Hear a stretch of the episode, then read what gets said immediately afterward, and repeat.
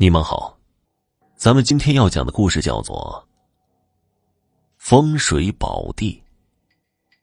李虎最近要盖房子，他找遍了整个村子，终于找到一块合适的地方。这块地的所有者是一个老实巴交的男人，他父母几年前就已经去世，因为家里比较穷，没有女人愿意跟他。所以他一直是单身。李虎找到这个男人，对他说道：“兄弟啊，你有一块地，我想用它盖房子。你说吧，你想要多少钱？只要我能做到的，我绝不含糊。我不卖地，这块地我还要留给自己种呢。”哎，我说你怎么这么死脑筋呢？一直守着这块地，也没见长出什么好东西来啊！你倒不如卖给我，这样啊，你也可以得一笔钱，自己做点什么小生意不好吗？我不想把它卖了，这是我爸妈留给我唯一的东西了，不管给多少钱，我都不会卖的。哼，他们都死了这么长时间了，你还守着这块地做什么呀？你干脆呀，将这地卖给我，还能改善你的生活条件。男人还是摇摇头，在他的心里，钱并不是最重要的，他只是想留下父母留给自己唯一的东西。尽管自己的生活过得不太好，但是。还能够维持，这样就已经很好了。李虎看见对方简直就是油盐不进，他心里很不痛快。看来呀，自己好说好商量是行不通的，要想得到这块地，只有想其他的办法了。李虎打听了这个男人，他没有什么爱好。在附近的一家小工厂里面打工，工资不高。他平时的时候会在这块地上种一点蔬菜。平时自己吃的那些蔬菜都是在这里摘的，非常的新鲜。这样的人呢，最难对付，根本就找不到他的弱点。一个不爱钱的人就已经很厉害了。不过呀。李虎不会就这样放弃的。他想，哪怕这是个神，也会有弱点的。就算是没有，他也想创造一个。思来想去的，终于想到了一个办法。男人下班以后通常没有什么事情做，只能回家看电视。一个男人待着是很无聊的。他不知道自己可以做什么。这个时候，电话忽然响了起来。接起电话，是同事打来的。他们打麻将呢，三缺一，想让这个男人来凑个人数。可是他不太会打麻将啊，他平时也没有参与他们的活动。今天不知道怎么了，竟然会给自己打电话。男人想啊，反正现在也很无聊，他们打牌打的小，纯属娱乐，就当是打发时间了。自己也是一个人，就算是输了，对生活也没有什么影响。想到这里，他答应了。虽然他不太会打牌，可是这天晚上他的运气出奇的好。玩了没多长时间，他就赢了不少钱。男人心花怒放，他没想到，打牌的乐趣是这么好。他今天赢到的钱是他好几天的工资，自己累死累活赚的钱还不如在这里打牌赢得多。接下来的几天，他每天都和这些人打牌，也赢了不少的钱。他越来越觉得这是一个可以发家致富的好方法，自己只要每天打几场牌，就能够赢不少的钱。他不知道自己的想法是多么的幼稚。后来，李虎也参与了他们的赌博。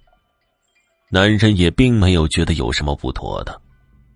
他们之间的赌博越来越大。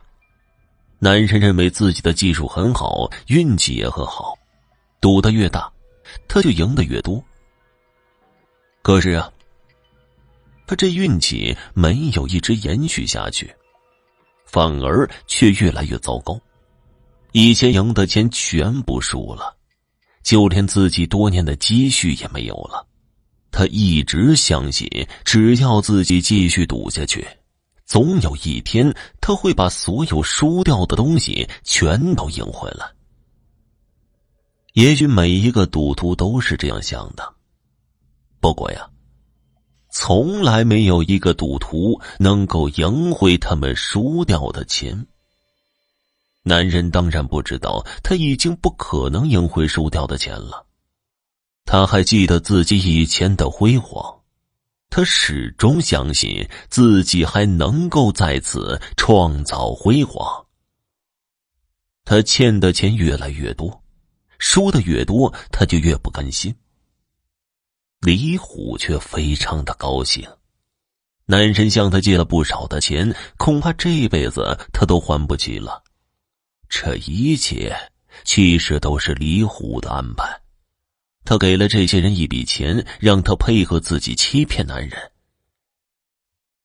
李虎带着借据找到男人的时候，男人惊讶的看着他，以前他没有计算过，今天才发现原来自己欠了那么多钱。你欠了我这么多钱，恐怕这辈子是还不清了。没关系，我只要你那块地，只要你肯给我，所有的钱都不用你还了。男人愤怒了，他知道自己被骗了，心里非常的生气，他大声的说着：“是你，一切都是你设计的。”你想要我的地，我不肯。你，你就用这种下三滥的手段，你真是卑鄙！我跟你拼了！说完，他冲了上去，和李虎扭打在一起。李虎人高马大，把男人打倒在地，然后扬长而去。这块地终于属于自己了，他很是得意。就算是再难做的事情，他都会做到；哪怕是花点时间和钱，他也会做到。第二天，李虎接到一个消息：男人因为失去所有，一时气不过，竟然在家里上吊自杀了。他很是害怕，男人的死和自己有关，可以说是自己逼死男人的。他要是阴魂不散，一定会来找自己报仇的。他吓得躲在家里，不敢出去了。这个世界上有没有鬼，他不知道。也许是心中有鬼，他整天都处于惊恐中。晚上他醒了，抬头一看，天花板上竟然吊着一个人。他猛地爬起来，使劲张大眼睛，生怕自己看错了。可是啊，那个人还在自己面前。天花板上只有一盏灯，他是无法承受一个人的重量。那个人吊在上面，轻飘飘的，似乎还会左右摆动，就像是一只风筝一样。李虎下巴都要掉在地上了。从小到大，他从来没见过这么恐怖的一幕。一只鬼魂就这样挂在天花板上面，瞪着血红的眼睛看着自己，舌头伸得老长。这一幕太吓人了，李虎哪怕平时胆子再大，也经受不住这样的恐怖打击。他的手脚已经不听使唤，勉强支撑起身体，拿起钥匙就要往外逃。男人挡住了他的去路，阴阳怪气的说道：“我们之间的恩怨还没有完结。你想去哪儿啊？你用下流的手段抢走了我的地，我就把它给你，作为你生命最后的一程。李虎尖叫一声，拔腿就跑，想尽快离开这个恐怖的地方。突然，一根绳子绕在他的脖子上，他感觉自己一下子被提了起来。脖子传来撕裂般的疼痛，他想大声求救，但是却发不出任何的声音。没过多长时间，他就停止了挣扎。第二天，他被发现死在地里，脖子上套着一根绳子，死的特别的诡异。听众朋友，本集播讲完毕，感谢您的收听。